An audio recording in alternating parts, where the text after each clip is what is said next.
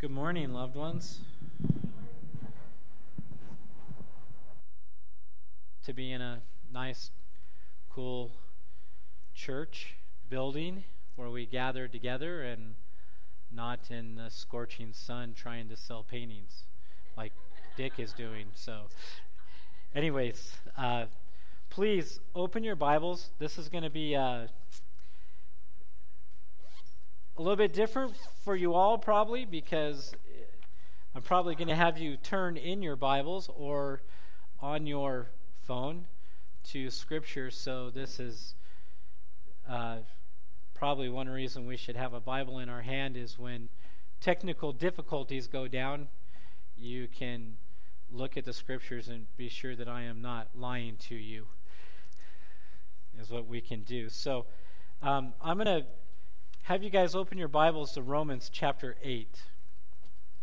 Because I think we'll spend most of our time in Romans chapter 8.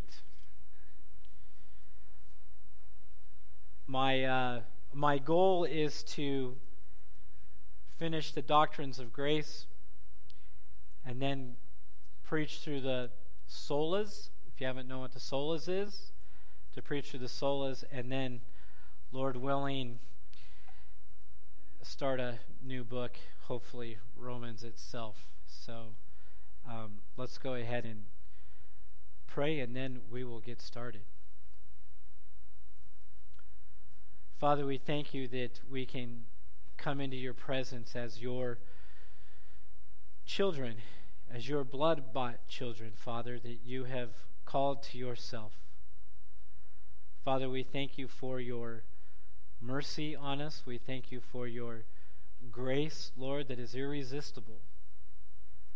Father, we thank you that you draw us with cords of loving kindness, and we see your steadfast love for us in our daily walk.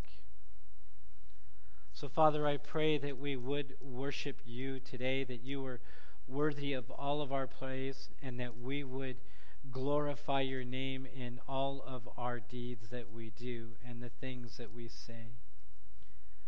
Father, I too pray for those that are here, Lord, that are that are saddened. Lord, I pray that you would bring them comfort that only you can bring. That they would feel your all powerful, gracious, compassionate arms around them. Lord, I pray for those that need healing, physically, emotionally, spiritually, that you would do these things, Father. Thank you, Father, for healing that is taking place in elbows and knees and backs and emotions. And Lord, I just pray now that you would accompany the preaching of your word and that you would be glorified in it. In your name, amen. So, we've seen through the last few weeks certain areas of our salvation that we have a glorious salvation, right? And so we've seen parts of our salvation. We've seen the part that we bring to our salvation, which is radical depravity. This is what we bring to it. We bring the dead corpse. We bring the body that is dead and has no life in it. So essentially, when it comes to our salvation, we bring nothing to the table because we can bring nothing to the table. So we see that we need God to intervene in our lives. So we see, first of all, what God does is He elects, He appoints, He chooses. In His sovereignty, He has a sovereign love that He has a remnant of His people that He chooses to save we see in that saving work that Christ is the one who does the atoning work. We do nothing to atone for our own sin. This is what Christ does, and he dies for a particular people. He redeems, he reconciles us to God. That's what Christ's work does. So now, where does the Holy Spirit come into play here? And that's what we'll look at today. The Holy Spirit is responsible for the effectual call. The effectual call. And so there's two calls that we see in Scripture. The first call that we see in Scripture is called the general call. This is the general call. It is a external call, it is a general call, and it is a universal call. This is the gospel that is to be preached. We see that Jesus says it this way in John 7:37. You just got to listen now. On the last day of the feast, the great day, Jesus stood up and cried out, If anyone thirsts, let him come to me and drink. This is a general call. He says it again in Matthew Come to me, all who labor and are heavy laden, and I will give you rest. This is a general call. This is a universal call. This is a call to everybody. John the Baptist puts it this way Repent, for the kingdom of God is at hand. This is a general call for all men everywhere to repent. This is the Billy Graham Crusades. When Billy Graham put the message out, it was a general call for all men everywhere to repent. This is the first call that we see in the Bible is a general call. This is what you and I are to do. It is a general, universal, and external call. We are to call people to repentance. We are not to save people. We are not to say, I saved that person. No, we do no saving work at all. But we are the ones who are to put out the call to repent. That's the general call. The second call we see in Scripture is the effectual call. The effectual call. Now, this call is internal and it's specific and it's effectual. This is the call of God to you. This is when your phone rings and you look at caller ID and it says God. You did not call on him. You did not pick up the phone to call him. But he calls you to himself. That's what he does. This is the effectual call. This is the work of the Holy Spirit. This is the regenerating work of the Holy Spirit. Is the effectual call. We see this most clearly. Put a finger in Romans 8 and go to John chapter 11 because we see this clearly in, in Lazarus, right?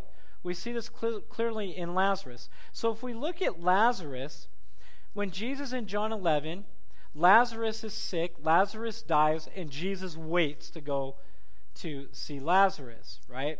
So when Jesus gets there and he sees Martha and Mary, Lazarus has been dead for four days, right? That four days is crucial so that the Jews knew that he was dead, right? So by this time, we see that Lazarus in the tomb, he's what? What is he? He's dead, right? He's dead.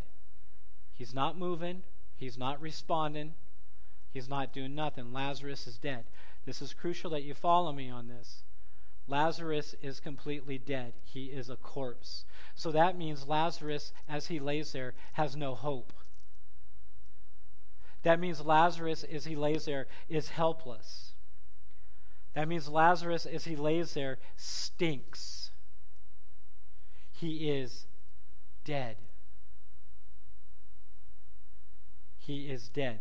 George Whitefield says this about us in our estate because that's our same estate before God, brothers and sisters. In our total depravity, we have no hope, we're helpless, we stink, and we're dead. We are just like Lazarus in that tomb. And George Whitefield writes this The sinner's condition is worse than hopeless.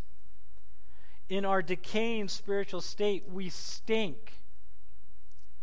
We are offensive to God's nostrils, hopeless we all have those things that we've went up to and we've smelt and we're like, oh, right? It's a stench. That's our estate in our depravity before God as we are that corpse. We stink. But here's what happens Jesus comes along and he's going to glorify God, right? And he prays to God, and this is what happens and this is what takes place. In John 11 43, if you're there, look at it. When he had said these things, he cried out with a loud voice, Lazarus, come out. And Lazarus stayed in that grave until he had the willpower to get up as a dead person and walk out. Right? Well, that's what we believe, right? That's what people believe. That we have the willpower to get up and come out. No, Jesus, the author of life, the creator of all, tells Lazarus to come out. And Lazarus does what? He comes out. That's the effectual call. God says to you, Repent and believe and come to me, and you do. Because it's the effectual call. Apart from these three actions God electing, Christ atoning, and the Holy Spirit calling there would be no hope for anyone. We would all be dead and headed to hell. The Holy Spirit has an effectual call. Now, go back to Romans chapter 8. Go back to Romans chapter 8. So, what's the result of this call? How do I know I'm the elect? How do I know I'm chosen? Right? That's a good question to ask. How do I know this is me? Well, first of all, we got to look at where your desires are. Are your desires for the things of God? Do you love the things of God and hate the things of God? Those are good affections to have. That would be how we know we are elect. Peter says that we need to make sure that our election is sure. How is your desires? Where's your affections? How have they changed? Right? So, that's how we can know that we are elect. But what does God do in this calling? How do you know that you're called? We got to look at from God's standpoint, right? So look at Romans 8. Look at chapter, uh, look at verse, we're going to start in verse, uh, da, da, da, look at verse 28, right? Start there and read with me. And we know that for those who love God, all things work together for good for those who are called according to his purpose. For those whom he foreknew, he also predestined to be conformed to the image of his Son, in order that we might be the firstborn among many brothers. And those whom he predestined, he also called, and those whom he called, he also justified, those whom he justified, he also glorified. So, this is what happens in the effectual call, right? This is what happens in the effectual call. The first thing that happens is we have to understand foreknowledge, right? We have to understand foreknowledge. In verse 29, he says this For those whom he foreknew, those who he foreknew. So is this talking about God's omniscience? Yes. It's talking about God's knowledge. But what it is not talking about, it's not talking about God looking down the corridor of time and seeing who would choose him. And so he chose them. That's not what this is talking about. This verse can be translated for loved. That's what it can be translated as. This word foreknowledge. It means that salvation has its origin in the mind of God and not man. Salvation has its origins in the mind of God and not man. God has fixed his affections on certain people to save. This is what it means for him to have this foreknowledge, for him to foreknow or to for love. For is before, before, and he loved us before. So we have this foreknowledge. So we see that in the mind of God was our salvation. Romans 11:2 puts it this way: God has re- not not rejected his people whom he foreknew. Now Paul's talking about the Jewish. He's talking about this Jewish remnant, right? And we see this. God has not rejected his people he foreknew, who he foreloved. Did you not know what the scripture says of Elijah, how he appeals to God against Israel? And Elijah thought he was the only one that was left. But God says, No, I have 7,000 who have not bowed the knee to Baal because of his people he foreknew. Again, we see in 2 Timothy 2.19, it says this, But God's firm foundation stands bearing this seal, the Lord knows those who are his. I love this verse. The Lord knows who are his. Guess what that means? You and I don't know who are his. That's why we are to go out and preach the gospel. We can sit here in this little body here at Faith Bible and we can say, oh, yeah, the Lord has saved us, saved us, saved us, saved. We know that those are His, but we don't know if we went down to the Meadowood Mall which ones are His. That's why we preach the gospel. And then those that respond to the gospel, that's the effectual call. Right? Think of the Billy Graham crusade. Right? You have 50,000 people in a, in a stadium. Billy Graham puts out the call to be saved, to repent. 2,000 come down. How come not 50,000? How come only 2,000 heard the voice of God? How come only 2,000 felt the push? How come 2,000 only felt the draw? Because that's the effectual call. Not everybody responds. Only those that God knows are His are the only ones that respond. Those are the ones that the Holy Spirit is doing the regenerating work in. So He foreknew them. The second one we see is predestination. Predestination. Now, should you believe in predestination? The answer is yes. Every one of you in here should believe in predestination. You know why? Because it's in the Bible. That's why you should believe in predestination.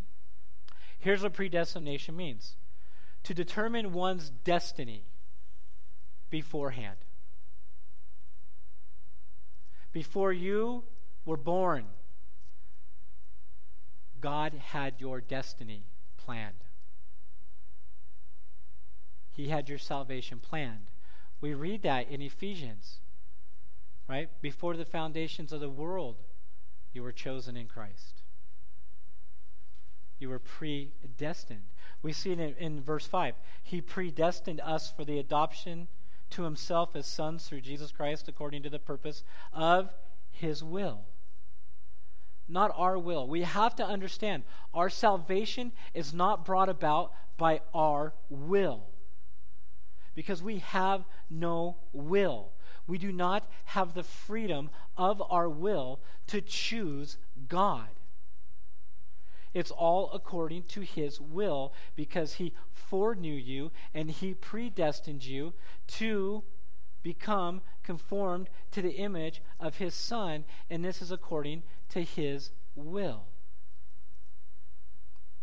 Again, we see in Ephesians 1:11, in Him, this is Christ, we have obtained an inheritance, having been predestined according to the purpose of Him who works all things according to the counsel of His will. If you sit here today as a believer, you are predestined to be a believer. You are not smarter than somebody else. It was the effectual call of God. It was God placing His sovereign love his affections upon you. This is a glorious salvation, brothers and sisters. It is a glorious salvation that is rooted in the work of God and Him alone.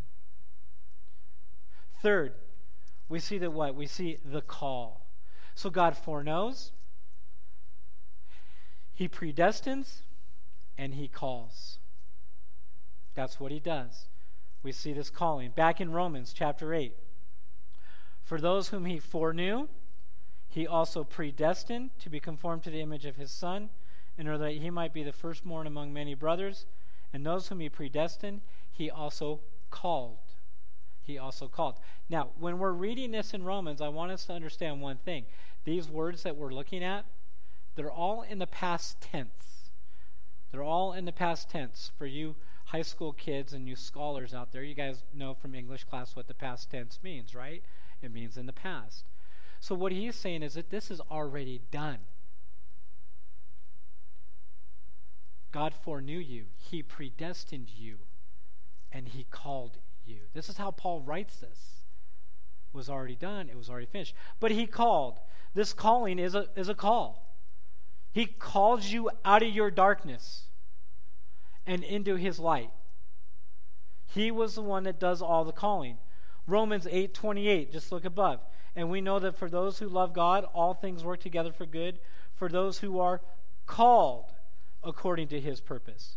Notice one thing in here. As we know that for those who love God, this is not everyone. This is not every single person on the planet. Not all things are for good for everyone on the planet, but only for those who love God and are called according to his purpose. All things work together for good. Even if they're bad, they're working for good. When we have bad things happening in our lives, brothers and sisters, we have to look at it and sit there and say, yeah, this really sucks. It doesn't feel good. It's not right. I'm a mess. I'm a disaster. I cry myself to sleep every night. But what we have to look at, okay, Lord, how are you changing me with this? How am I becoming more like Christ with this? How are you becoming more gracious with it? How are you becoming more compassionate with it? How are you becoming more gentle with it?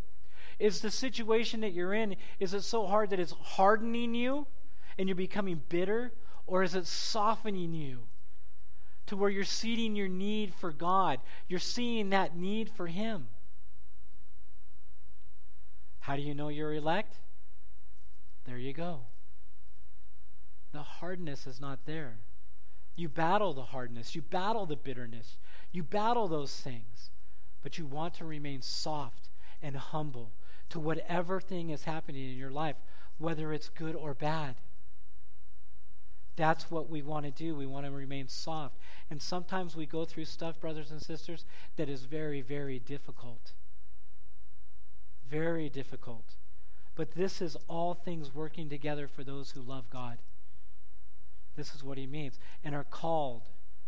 Are called to God. Again in Galatians 1 6, it says this I'm astonished that you so quickly deserting him who called you in the grace of Christ. We are called in the grace of Christ.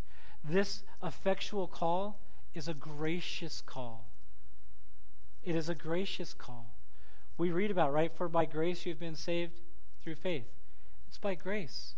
That call is a gracious call, and it is an irresistible call. Listen, I want to tell you guys something. When you're that dead corpse, I want you to understand this. God does not make you a little bit alive for you to make a choice whether you want to live or die. God makes you alive or he doesn't make you alive. He doesn't make you a little alive.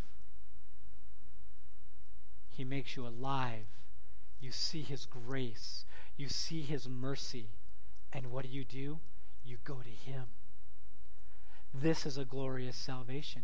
He calls you to Himself because you see the extreme amount of love that was poured out at Calvary's cross.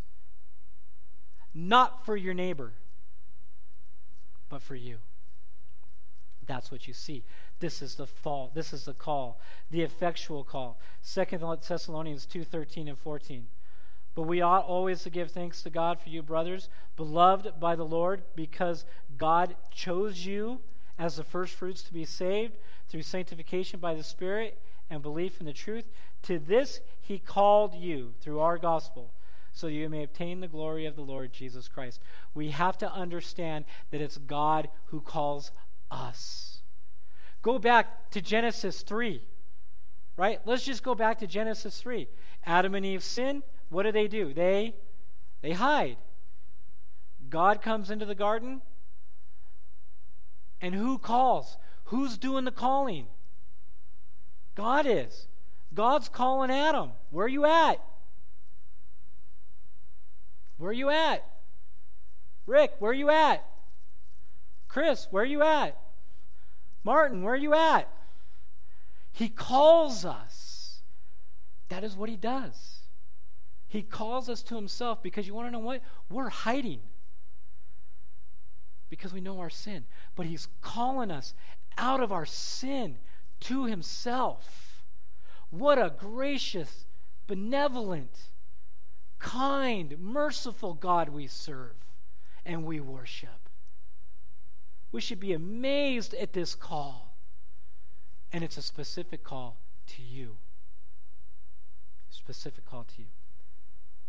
So, what happens? God foreknowledge, He predestines, and He calls. And then the Holy Spirit comes in and He regenerates. The Holy Spirit does the regenerating work in us. This is a new birth. You must be born again. You must be born again by water and by the Spirit. The Spirit does the regenerating work. He makes you brand new. This is brand newness, right? The regenerating work. This is why you raise your hand. This is why you walk down the aisle. This is why you say the prayer, is because the Holy Spirit has already done the regenerating work in you to draw you to God. And it's an irresistible, gracious call that you go. That's what he does. Listen to John 1 12 and 13. But to all who did receive him, who believed in his name, he gave the right to become children of God, who were born not of blood, nor the will of the flesh, nor the will of man, but of God. The reason we respond is because God has created a rebirth in us.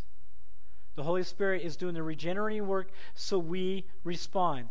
Therefore, 2 Corinthians 5:17 says this, "Therefore if anyone is in Christ, he is a new creation; the old has passed away; behold, the new has come." We are brand new. The old is gone. Your old ways are gone. Your old habits are gone. Your old affections are gone. And everything is new. Does it mean we don't struggle with the old stuff? Oh, yeah, we struggle with the old stuff. I'll be the first one to admit it. If you want to sit down with me and have dinner, I'll be more than happy to tell you the old stuff that I battle with. But my affections are new towards God.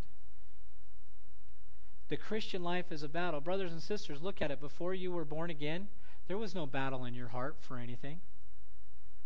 It's when the Holy Spirit enters your life, that's when the battle happens. That's when it takes place. That's when you have the target on your back that Satan is after. As when you are born again. Because you are new creation. New everything, brand new.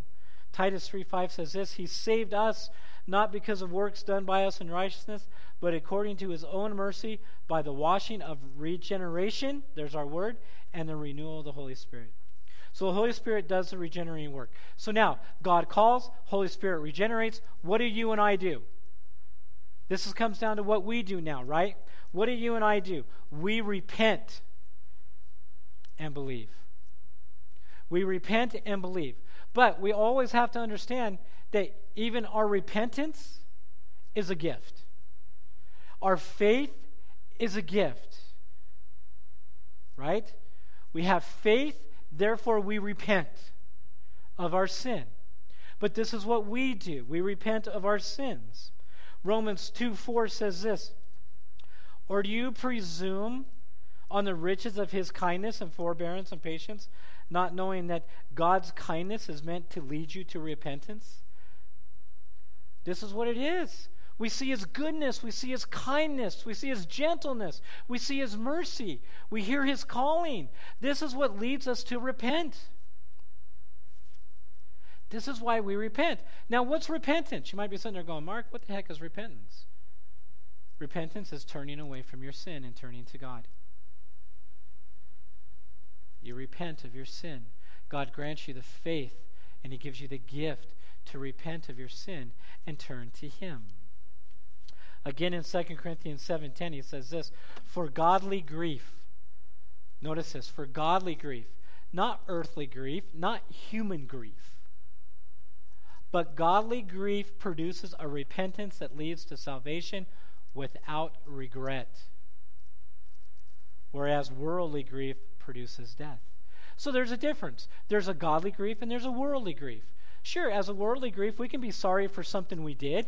We can be grieved that we wronged somebody. But a godly grief understands this that the wrong is against God. And that is what produces salvation without regret. No regrets. I hope nobody sitting in here that's a believer sits here and says, Man, I am really, really bummed that I walked down that aisle and Jesus saved me. No, it's a godly repentance that has no regret. No regrets at all. We rejoice in this fact that God has given us the gift to repent faith.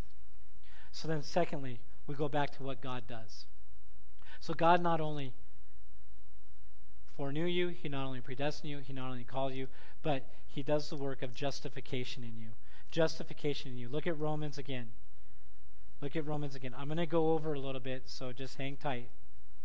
And those whom He predestined, He also called, and those whom He called, He justified. Now we know what justification is. Justification is that we're not guilty. We're righteous in God, right? We're righteous in Christ. We have a right standing with God. Before, we didn't have a right standing with God. Before, we stink. Now we smell good. Because why? Because we have the aroma of Christ. We are justified. He has declared you and I not guilty. The gavel has hit. Not guilty because of Christ's work. That's what's taken place. So what happens? Romans 3:24 and are justified by his grace as a gift. So we see that our justification is a gift that gives us peace with God.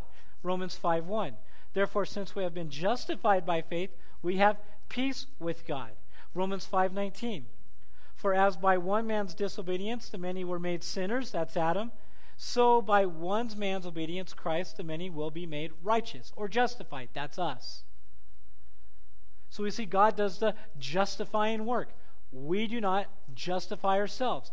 God declares us righteous. He declares us righteous. Secondly, we have the adoption. We're adopted into his family. We've been brought into the family of God. Right? Adoption is a crazy thing, right? Adoption, if you go to an orphanage and there's a hundred kids, are you adopting them all? Probably not. Some parents might want to leave their kids at the orphanage. But we're not adopting them all, right? No, we're adopting the one that we do what? That we set our affection on. We didn't set our affections on all of them, but we set our affections when we adopt a child on that child. That's what God does, brothers and sisters. He sets his affection on you and I, not all, but one. I love all the kids in my neighborhood, but I'm only tucking two kids in at night. That's effectual call. That's sovereign love.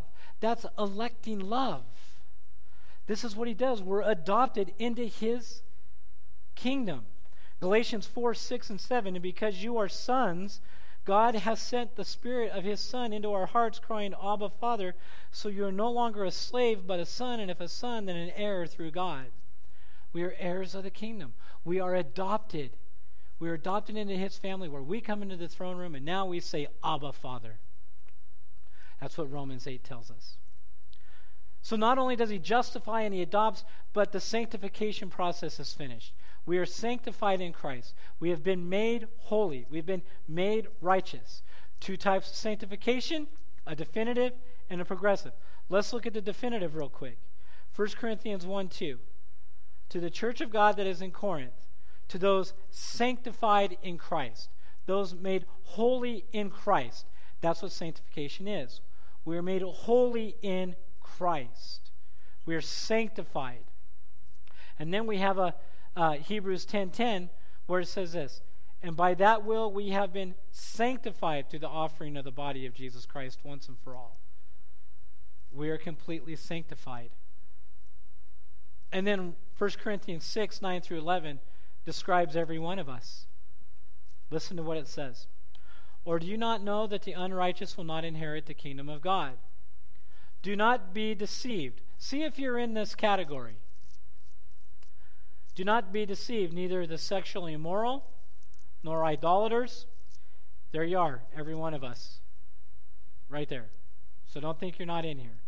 Nor adulterers, nor men who practice homosexuality, nor thieves, nor the greedy, nor drunkards, nor revilers, nor swindlers will inherit the kingdom of God. You and I, brothers and sisters, are in that category. And God says that we will not inherit the kingdom of God. But listen to what happens. And such were some of you, but you were washed, you were sanctified. That's what we were. You were justified in the name of the Lord Jesus Christ and by the Spirit of God. We are sanctified. But we have a progressive sanctification, right? This is us pursuing holiness. Us pursuing holiness. This is us doing the work. This is us putting to death the deeds of the flesh. This is us not letting sin rule in our hearts. This is where we got to fight. We have to put on the gloves. We have to box. We have to fight. We have to fight sin. Philippians 2:12 Therefore my brothers beloved as you have always obeyed so now only not only in my presence but much more in my absence work out your own salvation with fear and trembling. That is the command. We are to work out our salvation with fear and trembling. But Paul says it this way also For it is God who works in you both to will and to work for his good pleasure. Our working is God doing the work. But we are to work, we are to pursue holiness. Why? Because we are sanctified, because we are justified. And finally, brothers and sisters, look again at Romans 8:30. And those whom he predestined, he also called. And those whom he called, he also justified. And those whom he justified, he also glorified. He also glorified. Romans 9:21. Has the potter no right over the clay to make one out of the same lump, one vessel for honorable use and another for dishonorable use? What if God, desiring to show his wrath and to make known his power, has endured with much patience vessels of wrath prepared for destruction, in order to make known the riches of his glory for vessels of mercy, which he has prepared be- beforehand for glory. That he prepared beforehand for glory. Romans 9 is a very difficult chapter because it talks about election. It talks about God loving Jacob and hating Esau. It talks about it doesn't matter who you are, it depends not on man, but on God who has mercy. So the argument comes up well, that's not fair, Paul. And then Paul says, Has not the potter, has not the potter the right to do what he wants to do with the clay? And he says, Out of one lump, God makes a, a vessel for wrath and a vessel for glory. That's what he does. That's what he does. If you have a problem with that, take it up with God, not with me, because that's what the scripture tells us. Does the potter, does the clay talk back to the potter? I was down at the at the thing, at the whatever the thing is, the crafty thing, majiggy, the art town thing. And there's a young man out there that has all this pottery out there. And it's beautiful pottery. And he makes the pottery. And I can only imagine that pottery, when he's making that pottery and he's putting that handle on that coffee cup, I can only imagine that, that, that, that piece of pottery that, that the handle goes on, that pottery looking at him and saying, No, no, no, no, no, not on this part, somewhere else. No. That clay does not talk back to the person forming it. That's exactly what Paul is saying. The clay does not talk back to the potter. Brothers and sisters, we are the clay. God is the potter. He makes vessels for wrath, and he makes vessels for glory. Brothers and sisters, praise him that He has called you to be a vessel of glory, and glorification waits for you and I. But Paul doesn't say it waits for us, he says it's already there, that we are glorified. And finally, in Philippians 1 4, 5, and 6, always in every prayer of mine, for you all, making my prayer with joy, because of your partnership in the gospel from the first day until now. And I am sure of this, I am confident of this, that he who began a good work in you will bring it to completion at the day of Jesus Christ. When Jesus returns, brothers and sisters, our salvation is complete. But until he comes, glory and marvel and rejoice that God foreknew you. Rejoice that he predestined you. Rejoice that he has called you, regenerated you, given you the gift to repent giving you the gift of faith that you may know that you've, be, you've been declared justice, that you've been declared just, and you are righteous, that you are made holy, that you are sanctified in His sight, and that you are headed for glory. Let's pray. Lord, thank you for such a great salvation. We praise you now, Lord, for a glorious salvation we have. May these verses sink deep into our hearts, Lord. And Father, may if any here, Lord, are not yours, that they would hear you calling them to you. That you would draw them to you, Lord, that they would see your love for them on the cross, that they would see that Jesus has taken their sin and removed it as far as the east is from the west. Lord, draw them to you, call them to you, that we would rejoice in this very thing. In your name, amen.